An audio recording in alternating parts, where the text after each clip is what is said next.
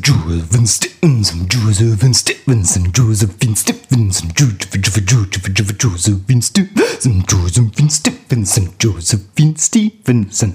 Josephine Stevenson, my guest on this edition of the Music Meets podcast with me, Magica. Josephine Stevenson, Franco British composer, soprano, multi instrumentalist, and inadvertent ukulele wielding YouTube sensation. Josephine studied music at Cambridge before completing a master's in composition at the Royal College of Music. Her work has been performed by the Britten Pears Ensemble, Sinfonia d'Amici, Explore Ensemble, the Maîtrise de Radio France, and many more. In 2014, her first opera was staged as part of a collaborative project between the Royal College of Music and Tete a Tete Opera. More about this later. She's also created music for theatre and film projects and regularly works as an arranger and session musician for alternative pop bands. Josephine is an artistic director and resident composer with Listen Pony, a London based production company which puts on events mixing contemporary classical music with traditional classical music, pop, and folk. As a freelance soprano, she's sung with numerous ensembles and at a whole host of concerts and events, including the wonderful Non Classical Club Night. She also has a sideline in folky cover versions of pop tracks, which she performs with her mate Agathe under the name of Agathe and Fine. They uploaded these to YouTube, and much to their surprise, they went viral. Last time I checked, their channel had more than a million views. It's true, I've counted them up not one by one, but generally you've passed the million mark. One unexpected benefit of this is that they get invited to perform at weddings in Turkey. Welcome to the podcast. Thank you. Did you take up the invitation? Unfortunately, it didn't work out with both our timetables, so we had to say maybe next time. Next time we get married. Maybe next time. I don't know how to say that in Turkish, but teşekkür ederim. Um, let's dive in straight away with your first pick, and you've picked a track by Christine and the Queens, right? Yes, I've picked this track, which is a cover of an old French singer called Yves Simon, and the song is called Amazoniac. Tes cheveux, tes bras qui m'en serrent, c'est bien là que je me perds. Les Indiens d'Amazonie attrapent au cœur des maladies. Contagion express envoyée par courrier civilisé.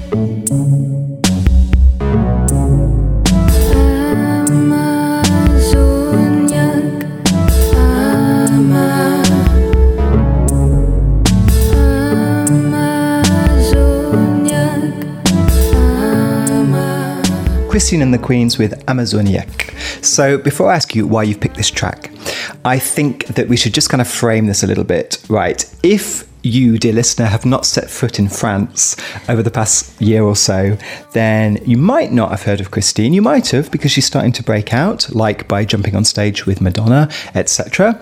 She is the phenomenon of French pop over the past year or so two years maybe. I had the great pleasure of meeting her just before it all exploded for her. She was playing in a very small venue in Paris called La Loge. Her gig was so simple, it was just her with her Mac, as is her wont, singing and, and dancing. And I was really moved and, and connected with her afterwards and shared quite a lot. And I'm really pleased for her the way it's gone because she's original, it's super creative, and it has worked commercially. So watch out, she's coming. I have a feeling that she's going to conquer the world. So, why did you pick this track in particular? I picked this track because I remember listening to it for the first time and feeling really transported by it. And I think it's a really interesting cover because it takes the song to a really new place mm-hmm. in the production, in the delivery of the lyrics. I should say that the original is very different. It's very 80s. It's got that kind of really regular beat going on. There's a really cheesy saxophone solo at the end. And in a way, like she's gone back to the bare bones, which is, which, for me, the strength of that song is the is the text. It's called Amazoniac, which is a mix between the word uh, Amazonia, obviously the forest in South America, and insomniac.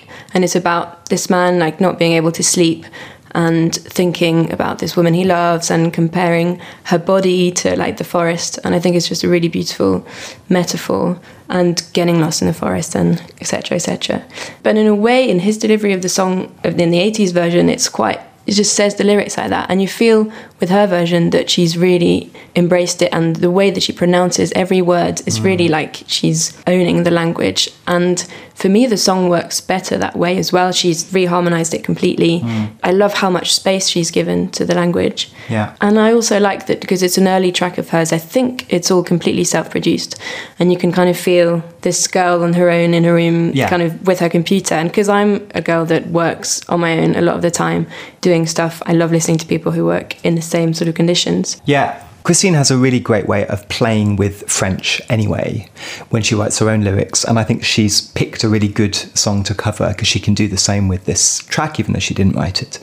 There are some similarities to Camille, I think, but for me, the real similarity is that both of them sing with their whole bodies. So it's an incredibly physical experience. And also, both are very influenced by Michael Jackson. So you get this syncopated, funky, tight manipulation of the language. And I don't think French really lends itself to that naturally, but both Camille and Christine kind of force it a bit and it works really well. Yeah, I mean, for me, apart from Camille, I remember growing up kind of giving up on French music because everyone was trying to recreate a sort of Anglo Saxon vibe with the mm. French language and it just didn't work. Yeah. And yeah, and I think there's like a gap between sort of the late 80s and, and today, hooray, where I mm. think I'm suddenly really excited about French and French music again.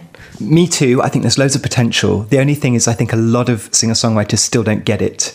And I think what's missing is this physical element. Yeah, yeah, yeah. I think they think, okay, well, I like, you know, Sufjan Stevens or whoever it is, so I'll just do a similar thing in French. And Yeah, yeah. it needs so much more work Yeah. than that.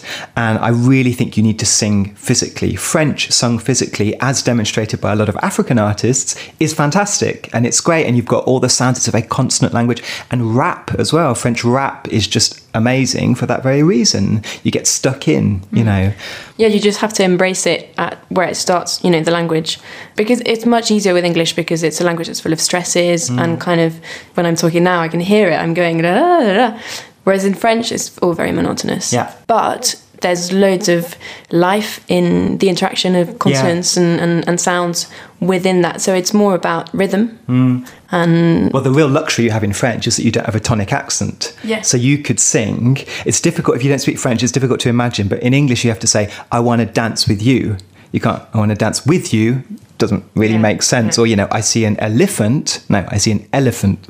Yeah, but yeah. you can go, elephant, elephant, elephant, ele- elephant, elephant. You can put it wherever you want. You can put the emphasis anywhere. So that's a great luxury. And I think it's one that, for example, Christine really uses to her advantage.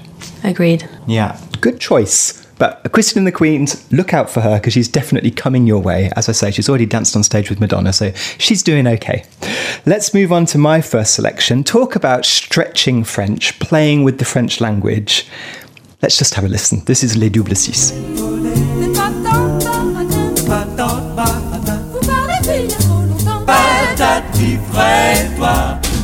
Allez donc, allez donc, allez donc, allez donc, allez donc, allez donc, soyez poli, taillez-vous.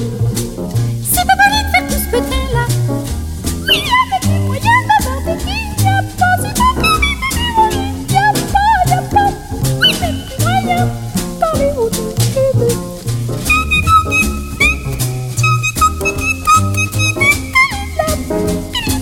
Il y est tabac, dites, pardonnez donc, où parler Dans mon bois, pas d'abus, puis le temps que vous faites tant de blabla en téléphonant. That was Les Double Six with Au bout du fil, meet Benny Bailey. Before I tell you what's going on here, I really want to get your reaction. Wow, this is crazy. I can't quite say when it's from, but it's just an amazing example of great improviser, vocal improvisers. Because, you know, with people are scared with their voices of doing crazy stuff a lot of the time. And I've seen so many kind of semi good, but not really good scatters. And they're mm. just like, that girl sang so high. And yeah, just loved it. It sounded a bit like it could be used in an advert for France Telecom. I didn't get all the words, but like, go to go home to telephone, something like that. Well, I don't know if you'll be more impressed or less impressed when I tell you that I don't think any of that is improvised. I think it's learnt. Right. And I think what they were doing was imitating a solo, like mm. note for note. And then this woman, this genius, Mimi Perrin, mm-hmm. this was her project in the late 60s. And she just thought it was more interesting when you're taking on this kind of music vocally rather than just imitating the sounds like wah ba da ba da ba dee ba ba, to try and put French words onto it. So she wrote these ridiculous texts which actually very often meant something. They were telling stories, but on top of these unbelievably complicated solos. It's really impressive. So she's right? actually saying words right at the top. yeah, there's a whole story going on. Wow. I missed on that. But are they so les double, are they like a sort of family or something? Um, I don't think they're a family. They're a group, and then a lot of them then got absorbed into the Swingle Singers later. Yeah, so it's yeah, the yeah. same kind of band. I see. They were also called Les Double Six. Interesting fact, because they were one of the first, certainly in France, to double track voices. Mm. So all of them would sing a part, and then they would all sing it again, and that's why you get this very fat vocal sound. It sounds like a brass band, which is uh, you know like a, a horns, you know, Yeah, swing band, which is what they're trying to to go for. Yeah. That makes sense because I occasionally heard like suddenly big harmony, six voices or something, and Yeah. Then but only in few bits. So I hmm. yeah, that makes sense. So this is so up my street. Not musically particularly, you know, I don't put it on every day, but as an exercise to get this incredibly complicated solo, and it's just so high as well, and then to put words on it. I mean, that must have been the most meticulous work you can imagine. I had a song on my album The House of Bones called Ocean, and I did something similar. I improvised a kind of minimalist riff, which went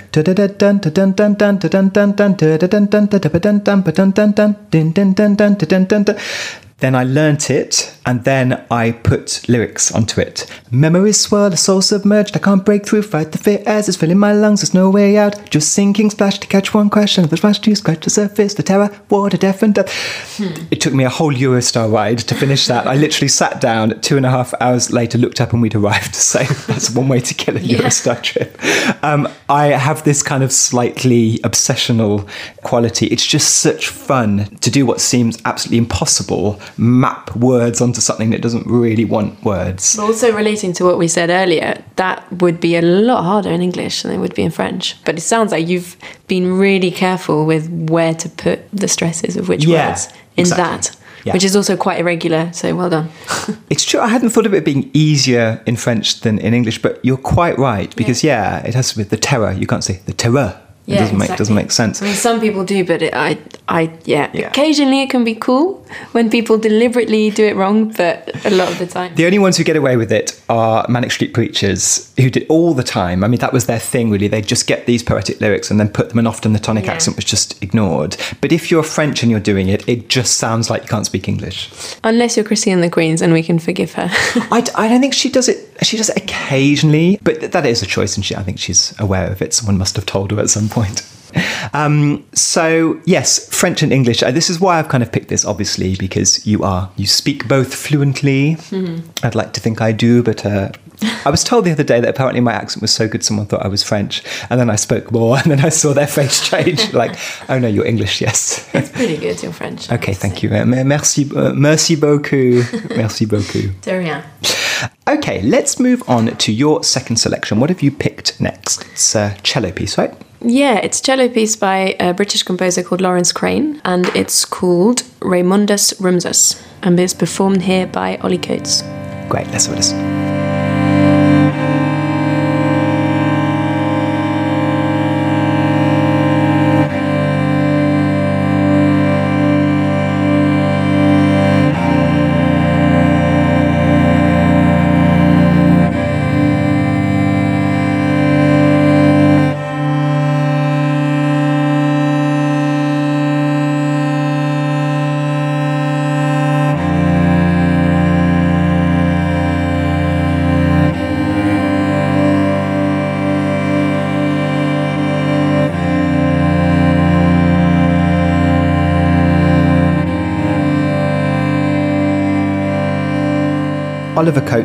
Performing Raimondas Rumsas, which is I, I just looked it up a while ago because I was curious about the title, didn't know what it meant.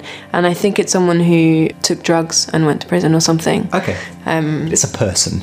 It's a person, and I think there are a few pieces of Laurence Crane's that are named after people.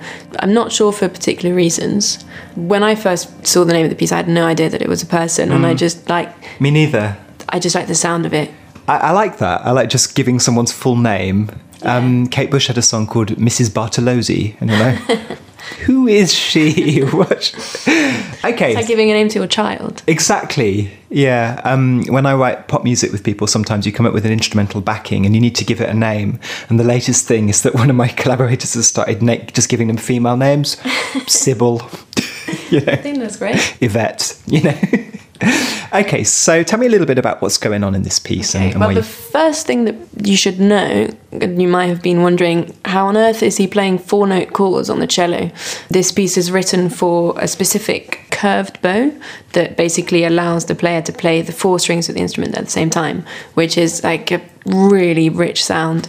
I love how it's like a block of sound throughout, and you can feel how hard it is Mm. for the player to really sustain that for such a long time. have you tried it yourself? I haven't. I wish I had. I've seen it because I've seen Ollie play this live, but um, no, maybe maybe someday. In time, because Josephine is a cellist, amongst other things, I must say. and yeah, I guess I stumbled upon Laurence's music at a time when I was studying composition, and I was made to analyze these really, really, really complex pieces of 20th century music. And this kind of piece is a real bowl of fresh air.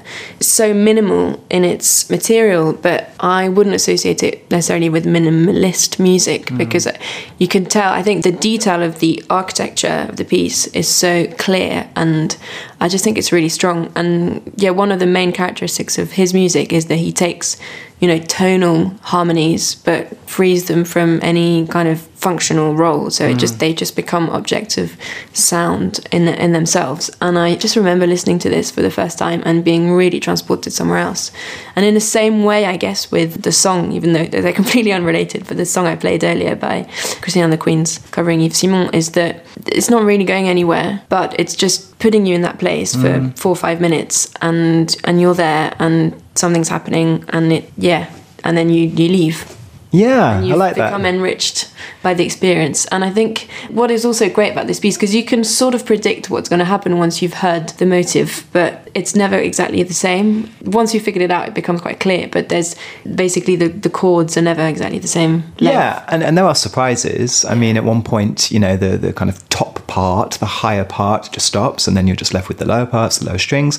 And then at one point near the end, just for I think one or two bars, the bass cuts out, and that's a really unusual feeling. Like, whoa, the floor has gone out from Yeah, what's, it's and then it comes straight back in again. When you're so used to something being held, Yeah. when you take something out, it's like, well, that very much is the minimalist mindset, like Yeah. minimalism, as in the sense of using a small amount of material but having a, a big impact with it. Although, as you say, I don't think the piece feels minimalist when you when you digest it. I, I've written down here uh, that suspended fourth that is going. I haven't got perfect pitch, and it's it's kind of really annoying, but I think that's the point. And then, but then when you talk about the architecture of the the harmonic basis really being deconstructed, then what I think of as uh, as a suspended fourth is that it's just a note. You know, Yeah. it's a note. It's just that because I'm taking that bass note as the tonic, that for me it's a suspended fourth, and therefore it's annoying. But maybe this suspended fourth is its own tonic. You know. The interesting thing also is that for this, the strings of the instrument are tuned down, I think, except from the higher string, so which gives them more resonance. And in a way, you can also, if you focus here, a lot more harmonics within the sound. So when you take out a note, you can kind of still hear it. I, I feel like I was hearing some beating as well Yeah, because yeah, it's yeah. played like kind of um, with no vibrato. It, when certain moments when the harmonics line up, you get this thing called beating, which I have spoken about previously on a podcast when we listened to a track by Björk with bells, where you hear Mm. the bells. Bells always beat together because of the, their harmonics, and here it's played so solidly Yeah. that you get this. It's it's a slightly unpleasant sensation, really, of going between the two notes and them Yeah. their harmonics kind of disagreeing with each other, basically. I think it's been captured well in the in the recording, but there's nothing like seeing something like that live. Yeah. It hits you, your body. Yeah, and I will include in the show notes a link to a video uh, of him doing that exact thing. And it's really impressive. This bow is magical. It looks like a kind of alchemist kind of leaning over his cauldron, you know, cooking up his strange sounds. It's kind of something ritualistic about it. It's, Yeah. uh, it's really great. Okay, moving on to my second selection. I thought I'd just contrast with the piece you've just chosen. So it was very evocative, it was very powerful, but it wasn't making me move my ass. so this is DJ Krust with Burning.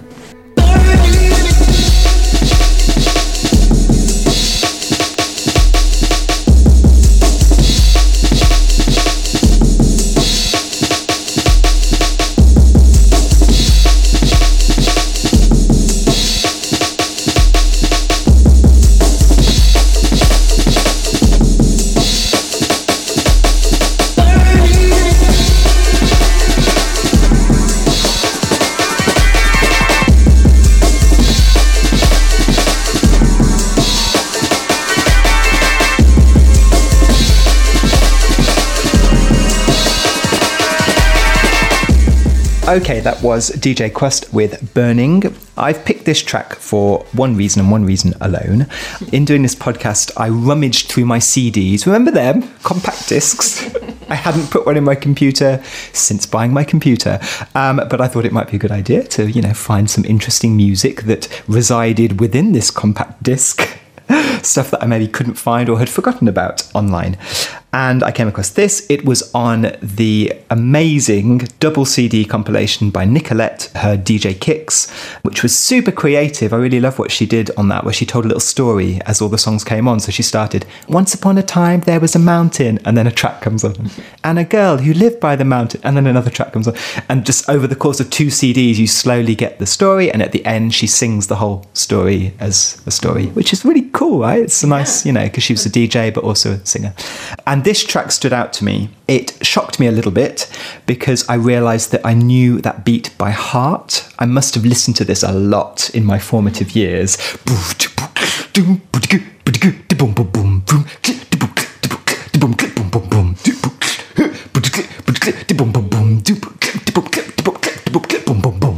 I just knew it like you would know a tune, right? And I thought, okay, this is really fascinating. I've learnt this like you would a melody.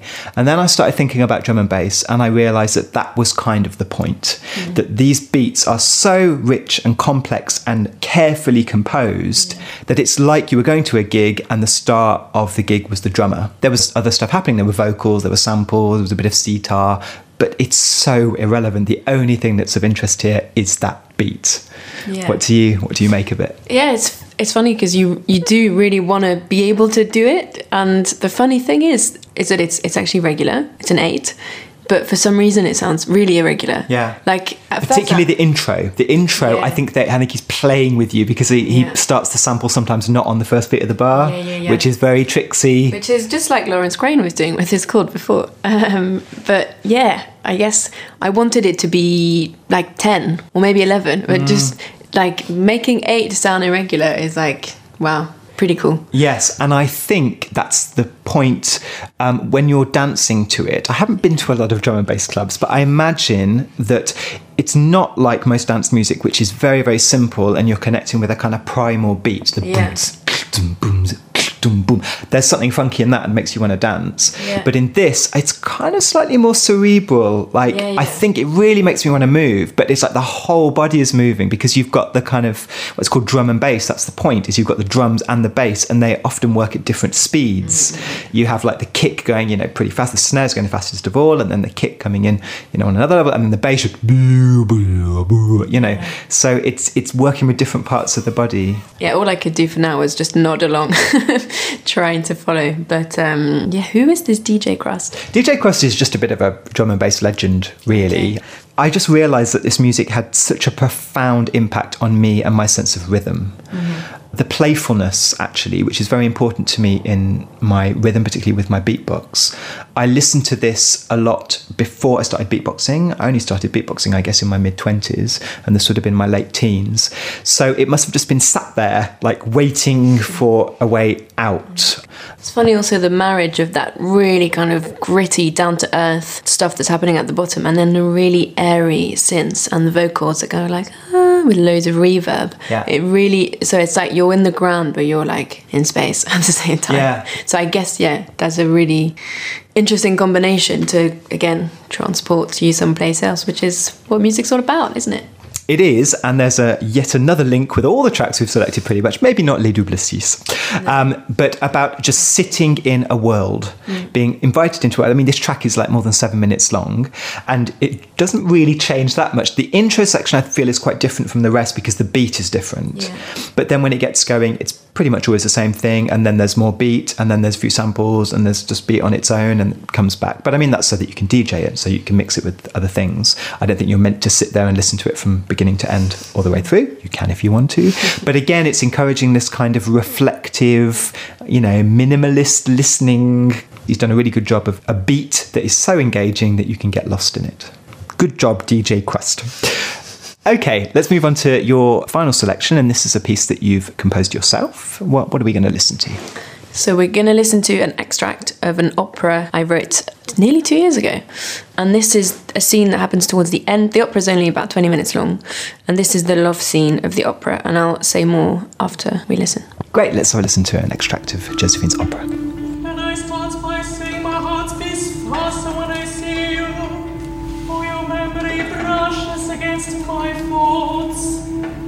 Which is another way of saying that the speed of all things reduces relative to my heartbeat. And, and so much that the distance increases while the time remains the same. Which is the same as to say that the time decreased while the distance remained the same. And, and, and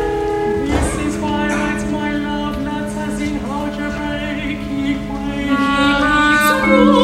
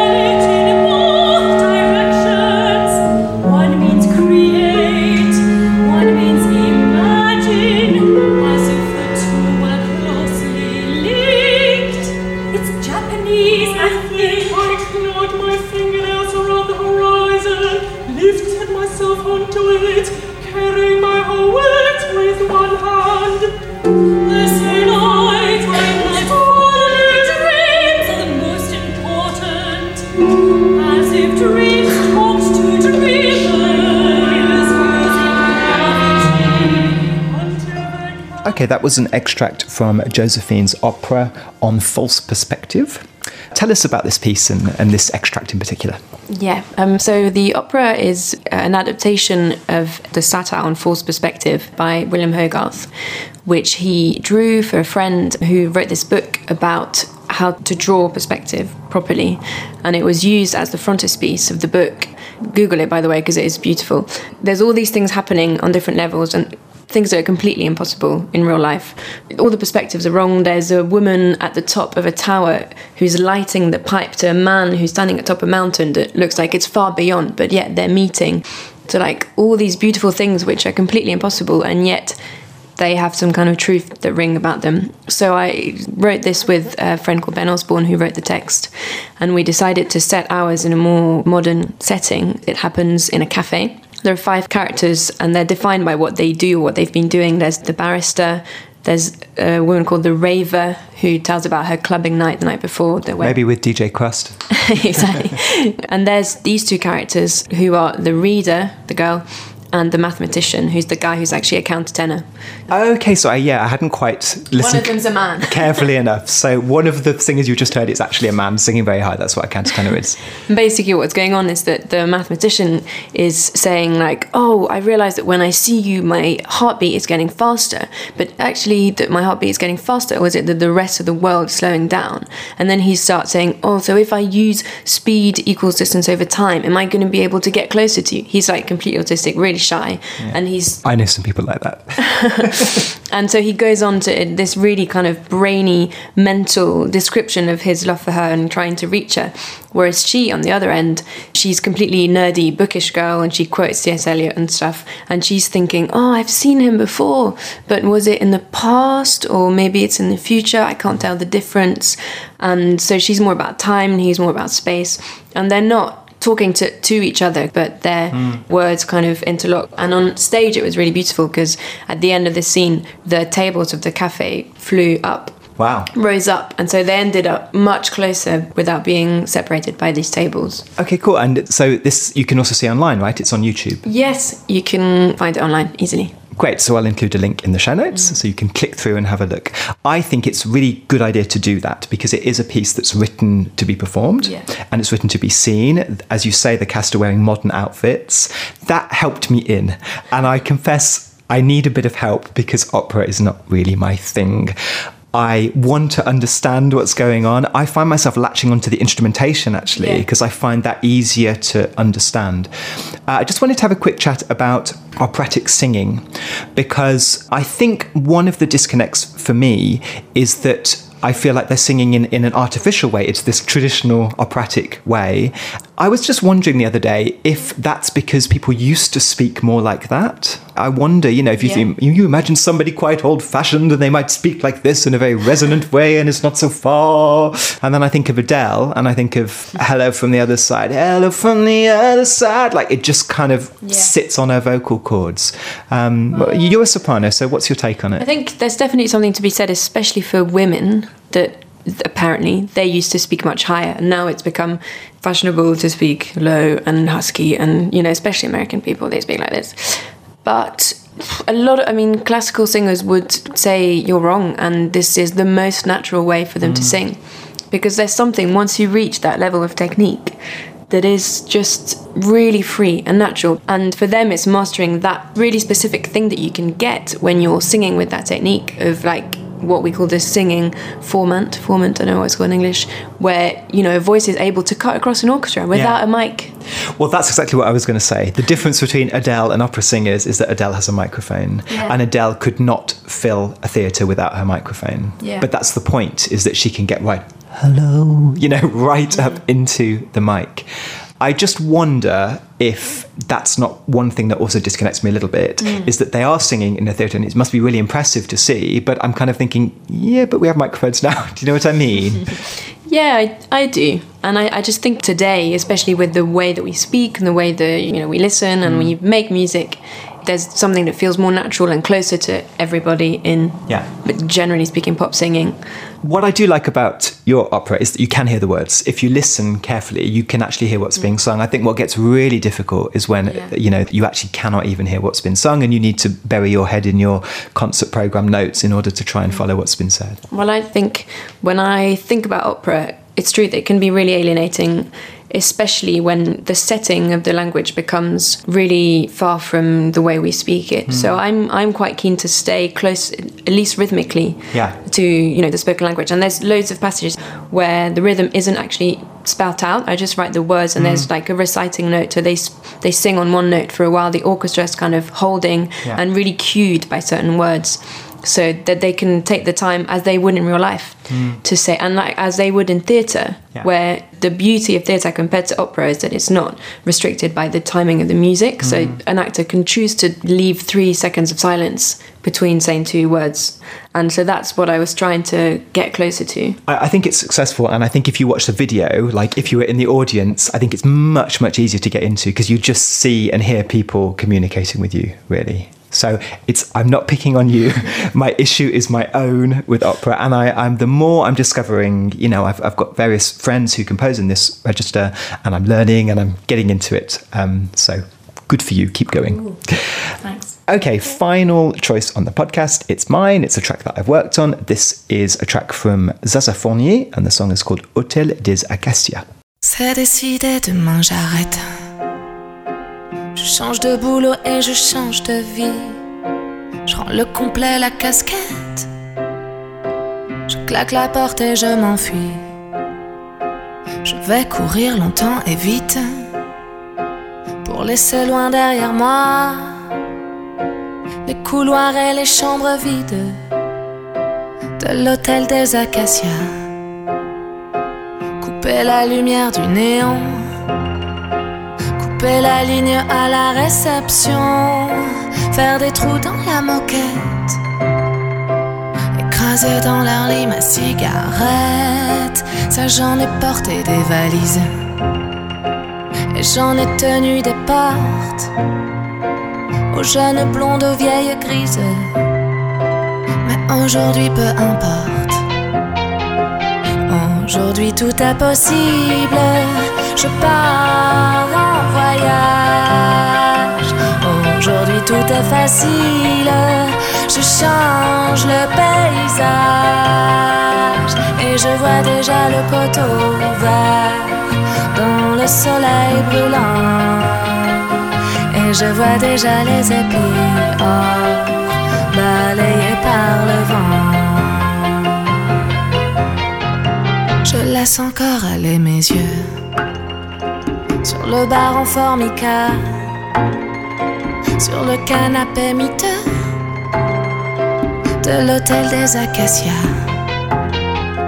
La même chanson depuis des mois dans le vieux transistor et l'odeur de café froid. Mon estomac qui se tord. Je traîne les pieds autour de la piscine. Ça sent le chlore et le parfum mouillé. Là comme dans un magazine. Une fille pose et fait semblant de nager. Ça j'en ai plus des whisky glaces. Dans le noir quand les clients se prélassent. Au fond de draps douteux. Du vieil hôtel malheureux. Mais aujourd'hui tout est possible.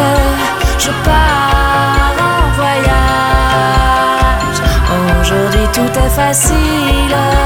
Je change le paysage. Et je vois déjà le coteau vert dans le soleil brûlant. Et je vois déjà les épis balayés par le vent. Aujourd'hui tout est possible, je pars en voyage. Aujourd'hui tout est facile, je change le paysage. Et je vois déjà le vert dans le soleil brûlant. Et je vois déjà les épis or balayés par le vent.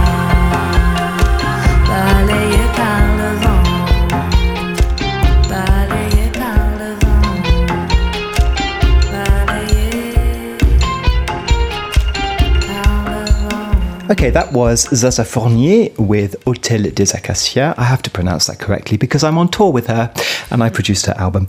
So that, interestingly, that was a track that almost didn't make the album. Well, I should say it was not planned to be on the album. It was planned as a kind of bonus track or, you know, a little extra thing that might or might not make it because we were just going to do it with piano. The idea was that it would just be a piano track. Then I thought, oh, I'll just hit a few things. I hit a few doors, wiggled a few door handles, this kind of thing. And we ended up loving it, and it became probably one of our favourite tracks on the album and a very important part of our stage show. As you might have gathered, it's only piano, the only instrument there is a piano, but multi tracked. I've used every inch of the piano that you possibly can. There's kind of tremolo effect up high, going playing a kind of counter melody and all of that. So it's really fun to get stuck in. piano. Like- Yeah, playing around the tritone as well. Da, da, da, da, da, da, this kind of thing. You're a bit French. What do you make of it? It's so French. Not only in the text, but also, yeah, the the vibe. Yeah. So I think of Zaza and I think of her as like a singer chanson réaliste. Mm. You know what I mean? It's what that means really. It's kind of the tradition of Piaf. It's like Yeah. the melodies are very simple and the text is really telling a little story, but in a very straightforward way. And then when you're in the story, you can use that as an al- analogy, you know, to she's singing about being in a kind of spooky hotel and deciding that it's time to, to leave. The album is called Le Départ, so all the songs really are about some kind of departure or something. And also with the piano, it feels quite kind of cabaret and old school and all of that. But I'm hoping that because we've got, you know, the little bit of kind of odd door percussion going on and all the playing with the piano and the kind of Bulgarian influenced choirs in the background. I love also when the the bass drum comes in on every beat. That really, you, uh, you know, of course, it's not a bass drum, it is Oh. me banging on my door, but I get your point. you know what I mean. The The the kick, exactly. people can't see me doing the inverted commas now. Entre guillemets, yes. Um, but yeah, because you've got that boom, boo, doo, boo, boom feeling, Yeah. and then it's going boom, boom, boom, and you can really feel it's like urging her to leave. Yeah. I like the way it was kind of an accident how that ended up kind of fading in in a really odd place, like halfway through the second verse. And that's one of those accidents that you go, oh, uh, ooh, that sounds quite nice. We'll just leave that. You would never do that normally. Best. Yeah, yeah, yeah, Those are the best accidents. Like a session accident. Oops, dropped it in the wrong place and it's staying there. Uh, what do you feel about this, about the lyrics and everything, uh, the song? I mean, I didn't overanalyze them, but I think there seemed to be clarity in the repetition of words and uh, rhyme and stuff as well. I I think Zaza has a very simple, straightforward way of writing Yeah. that is not to everybody's taste. But I think when you get into it, particularly when you see her on stage, it's like it's really nice to have this kind of just getting straight to the point. You know, I think some young writers in, in France tie themselves up. There are a lot, of wordplay, jeu de mots, you know, no, puns. This is very, this is very conversational. That's what's nice about it. It's not trying to be overly poetic, but yet it is really poetic in its description of. I can't remember what she says. Le, le tapis miteux or something. like- Yeah. She says the word miteux. Enfin, I just think that's great. Which translates as uh, like full of mites. Yeah. Like uh, the mite filled rug. yeah, literally. But I, it also means just like disgusting. Disgusting, yeah. Yeah. Uh, yeah, I like finding the um, poetry in everyday words. I think you've probably summed up pretty much her approach to, to writing. Yeah. And even to some extent in the music as well. You know, the fairly simple structure and harmony and stuff, but yet it's timeless and it will always work. Well, thanks, I'll take that.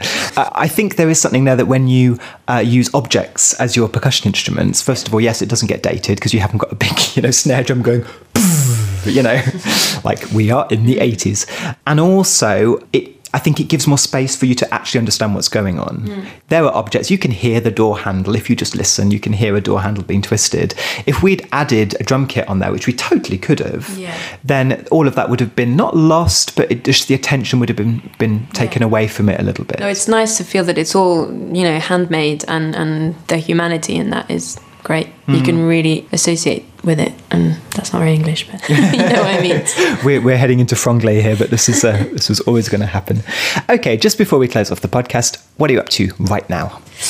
Right now, uh, I'm about to sing some really difficult music, a piece by a composer called Apergis. Randomly, I've done some Apergis. Have you? Which what? I can't remember. It was one of the recitations, Oh, yeah. Yeah, yeah, and it was for Juice Vocal Ensemble's 10th anniversary at King's Place, and they asked me to do one of the pieces. It was very challenging. I kind of winged it, but everyone enjoyed it. It was like like this for like five minutes. You would be good at that, I bet. This piece. It, it wasn't very faithful, but it was very entertaining. I think that's the. There's a point where it's like physically impossible to be exactly precise, but I think that's also what he's getting at. Um, so Okay, well, that's a big relief.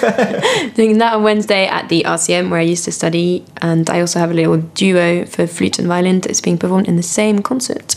And then, just in general, this year I'm working with a French theatre company, so I'm going back a lot to my home country on a similar sort of opera, but because they're a theatre company, we're working devising it, and it's going to end up being a piece of musical theatre where I'm going to be playing electric guitar Ooh. because it's my dream uh, to play electric guitar in one of my own classical, inverted commas, compositions. And final thing, also in France, I'm writing a little piece for the French radio children's choir, La Maîtrise de Radio France.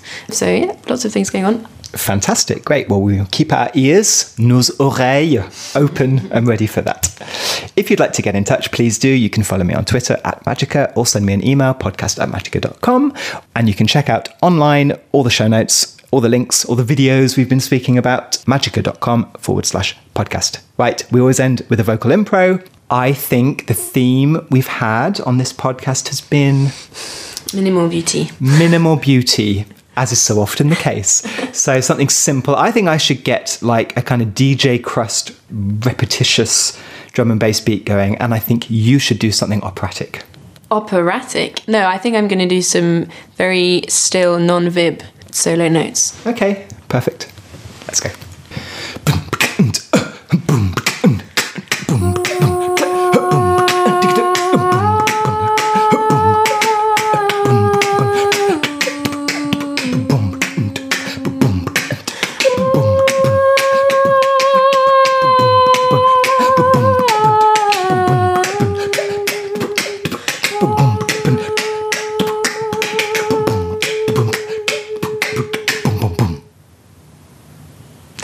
nice It was quite Zaza Fournier in the end. I think that's just the last thing we listened to. why not Thanks. why not bravo Merci.